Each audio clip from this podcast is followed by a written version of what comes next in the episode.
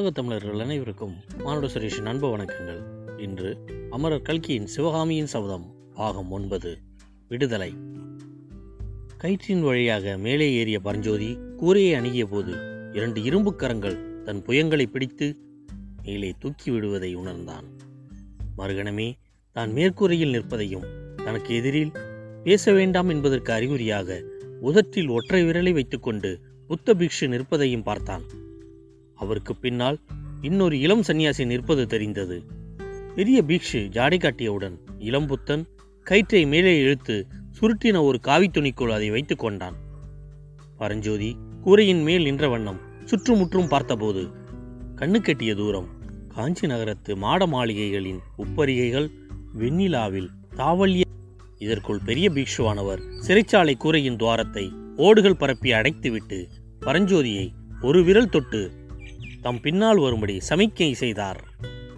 அவரை பின்தொடர்ந்து பரஞ்சோதியும் இளம் பிக்ஷுவும் ஓட்டுக்கூரையின் மேல் நிலா மாடங்கள் மண்டபங்களின் மேலேயும் ஓசைப்படாமல் மெதுவாக நடந்து சென்றார்கள். வீதியில் ஏதாவது ஒரு சத்தம் கேட்டால் புத்த பிக்ஷு உடனே தம் பின்னால் ஒருவோருக்கு ஜாடை காட்டி உட்கார்ந்து கொள்வார்.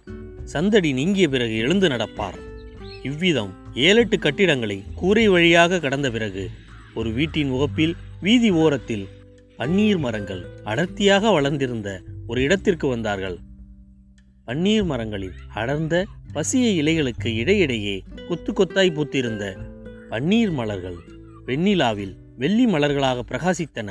அம்மலர்களின் சுகந்த பரிமளத்தை புத்த பீக்ஷு வீதியை இருபுறமும் நன்றாக பார்த்துவிட்டு அந்த பன்னீர் மரங்களில் ஒன்றை பிடித்துக்கொண்டு கீழே இறங்கினார்.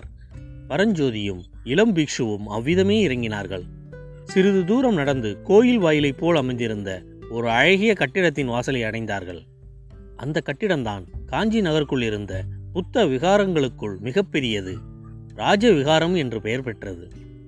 கருணாமூர்த்தியான புத்த பகவானின் திருப்பற்களில் ஒன்று அந்த கோயிலின் கற்பகிருகத்தில் பிரதிஷ்டை செய்யப்பட்டிருந்தது.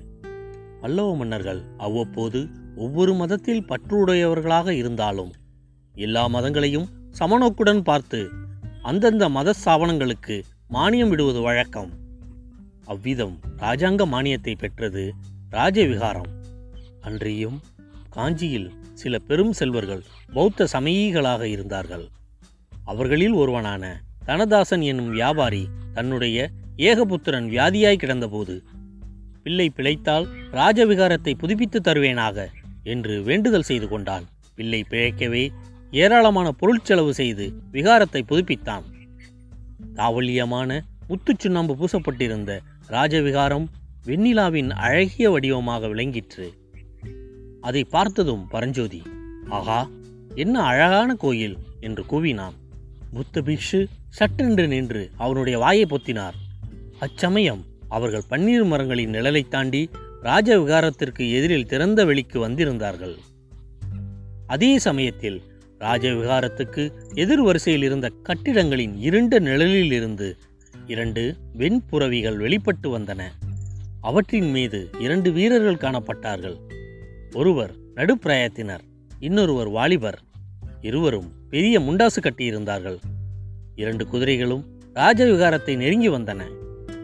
வீரர்களில் பெரியவன் புத்தம் சரணம் கச்சாமி என்றான். இளம்பிக்ஷு தர்மம் சரணம் கச்சாமி என்றான். அடிகளே இரவு இரண்டாம் ஜாமத்திற்கு மேல் யாரும் வெளியே கிளம்பக்கூடாது என்று தெரியுமோ? என்றான் முதிய வீரன். தெரியும். ஆனால் சன்னியாசிக்கு அந்த கட்டளை உண்டு என்பது தெரியாது என்றார் பிக்ஷு. இந்த அர்த்த ராத்திரியிலே எங்கே கிளம்பினீர்களோ? இந்த பிள்ளை என்னுடைய சிஷ்யன் காஞ்சிக்கு புதியவன் காணாமல் போய்விட்டான். அவனை தேடி பிடித்து அழைத்து வந்தேன். வாலிபனுக்கு எந்த ஊரோ? சோழ நாட்டில் செங்கட்டான்குடி. இன்றைக்கு தான் இருவரும் வந்தீர்களாக்கும் ஆமையா தாங்கள் திருநாமம் என்னவோ? நாகநந்தி என்பார்கள். இனிமேல் நள்ளிரவில் கிளம்ப வேண்டாம் சுவாமி. சிஷ்ய பிள்ளையிடமும் சொல்லி வைங்கள் வீரர்கள் குதிரைகளை தட்டிவிட்டு கொண்டு போன பிறகு மூவரும் ராஜ விகாரத்திற்குள் பிரவேசித்தார்கள். அவர்கள் உள்ளே நுழைந்ததும் ராஜ விகாரத்தின் வெளிக்கதவு சாத்தப்பட்டது. உள்ளே வெகு தூரத்தில் கற்பக்கிருகம் தீப வரிசைகளால் அலங்கரிக்கப்பட்டிருந்ததை பரஞ்சோதி பிரமிப்புடன் பார்த்து கொண்டு நின்றான். உள்ளே இருந்து வந்து இருந்த அகிர் புகையின் வாசனை அவனுடைய தலையை கிறுகிறுக்கச் செய்தது. புத்த பிக்ஷு அவனுடைய தலையை தொட்டு பிலாய் எப்பேற்பட்ட ஆபத்து உனக்கு வந்தது? புத்த பகவானுடைய கருணையினால் நீ தப்பினாய் என்றார். பரஞ்சோதி அவரை ஏறிட்டு பார்த்துவிட்டு அடிகளே எந்த ஆபத்தை சொல்கிறீர்கள்? என்று கேட்டான். பெரிய ஆபத்து. இந்த விகாரத்தின் வாசலிலேயே வந்தது. குதிரை மேல் வந்தவர்கள் யார் தெரியுமா? எனக்கு எப்படி தெரியும் சுவாமி காஞ்சிக்கு நான் புதிதாயிற்றே? பிக்ஸு பரஞ்சோதியின் காதோடு மகேந்திர சக்கரவர்த்தியும் அவருடைய மகன் மாமல்ல நரசிம்மனும் தான் என்றார். பரஞ்சோதிக்கு உண்மையிலேயே தூக்கி வாரி போட்டது நிஜமாகவா? என்று வியப்புடன் கேட்டான். இருவரும் மாறுவேடம் பூண்டு நகர் சுற்றி கிளம்பியிருக்கிறார்கள். வேஷம் தரிப்பதில் மகேந்திர பல்லவருக்கு இணையானவர் இந்த பாரத கண்டத்திலேயே இல்லை. பரஞ்சோதி சிறிது நேரம் ஆச்சரிய கடலில் மூழ்கி இருந்துவிட்டு அவர்களால் எனக்கு என்ன ஆபத்து? என்று கேட்டான். புத்த பிக்ஸு கேலியாய் ஒரு சிரிப்பு சிரித்தார். என்ன ஆபத்து என்றா கேட்கிறாய்? யானை மீது வேலெறிந்த பிள்ளை நீதான் என்று அவர்களுக்கு தெரிந்தால் நீ பிழைப்பது துர்லாபம். அந்த சக்கரவர்த்திக்கு குமாரன் இருக்கிறானே அவன் எப்பேற்பட்டவன் தெரியுமா? இந்த பூமண்டலத்தில் தன்னை விட பலசாலியோ வீரனோ ஒருவனும் இருக்கக்கூடாது என்பது அவனுடைய எண்ணம். அவனுடன் மல்யுத்தம் செய்து தோல்வி அடைய வேண்டும். இல்லாவிடில் யமனுலகம் போக வேண்டியதுதான். சண்டை என்று வந்தால் நான் பின்னாங்க மாட்டேன் நடிகளே சக்கரவர்த்தி குமாரனாகவே இருக்கட்டும். யாராய்த்தான் இருக்கட்டும் என்றான் பரஞ்சோதி. தெரியும் தம்பி நீ இப்படிப்பட்ட வீரனாய் இருப்பதால் தான் உனக்கு ஆபத்து அதிகம். நீ வேலை எறிந்ததால் தானே கோயில் யானைக்கு மதம் பிடித்தது. பொய்க்குற்றம் சாட்டி உன்னை தண்டித்து விடுவார்கள். பரஞ்சோதிக்கு நெஞ்சில் சுருக்கென்றது. சுமைத்தாங்கியில் படுத்திருந்த போது யாரோ பேசிக்கொண்டு போனது ஞாபகம் வந்தது. நாகநந்தியின் வார்த்தைகளில் இதுவரை நம்பிக்கை இல்லாதவனுக்கு இப்போது கொஞ்சம் நம்பிக்கை உண்டாயிற்று. அப்படிப்பட்ட அநியாயமும் உண்டா? என்றான். பரஞ்சோதி இந்த காஞ்சி பல்லவர்களின் குலத்தொழிலே அதுதான். இன்றைக்கு நூற்றி ஐம்பது வருடங்களுக்கு முன்னால் உன்னைப் போலவே கல்வி பயில்வதற்காக மயூரசன் மன் எனும் இளைஞன் இந்த நகருக்கு வந்தான். அவனுடைய வீரத்தைக் கண்டு அசூயை கொண்டு பல்லவ ராஜகுமாரன் அவன் மேல் பொய்க்குற்றம் சாட்டி சிறையில் அடைத்து விட்டான். அப்புறம்? மயூர சன்மன் சிறையிலிருந்து தப்பித்து கொண்டு போய் கிருஷ்ணா நதிக்கரையில் தனி ராஜ்யம் சாபித்து கொண்டு பல்லவர்களை பழிக்கு பழி வாங்கினான். புத்த பவானின் அருளினால் மயூரசன்மனைப் போலவே நீயும் பெரிய ஆபத்தில் இருந்து தப்பினாய். பரஞ்சோதி அப்போது குறுக்கிட்டு அடிகளே மற்ற ஆபத்துக்கள் ஒருபுறம் இருக்கட்டும். இப்போது எனக்கு பசி என்கிற ஆபத்து தான் பெரிய ஆபத்தாய் இருக்கிறது. பசியினாலே பிராணன் போய்விடும் போல இருக்கிறது என்றான்.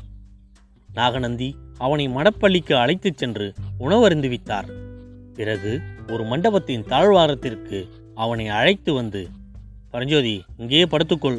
தூங்குவதற்கு ஒரு முகூர்த்த காலம் கொடுக்கிறேன். நிம்மதியாக தூங்கு. உனக்கு வந்த ஆபத்து இன்னும் முழுவதும் நீங்கிவிடவில்லை. பொழுது விடுவதற்குள்ளே நாம் கோட்டையை விட்டு போய்விட வேண்டும் என்றார். பரஞ்சோதி அப்படியே அந்த மண்டபத்தின் தளத்தில் சாய்ந்தான் அடுத்த நிமிஷமே நித்ரா தேவி அவனை ஆட்கொண்டாள். இதுவரை இந்த பதிவை கேட்டுக்கொண்டிருந்த உலகத் தமிழர்கள் அனைவருக்கும் மானுட சுரேஷின் அன்பு வணக்கங்கள். அமரர் கல்கியின் சிவகாமியின் சபதம் வளரும். நன்றி வணக்கம் வாழ்க வளமுடன்.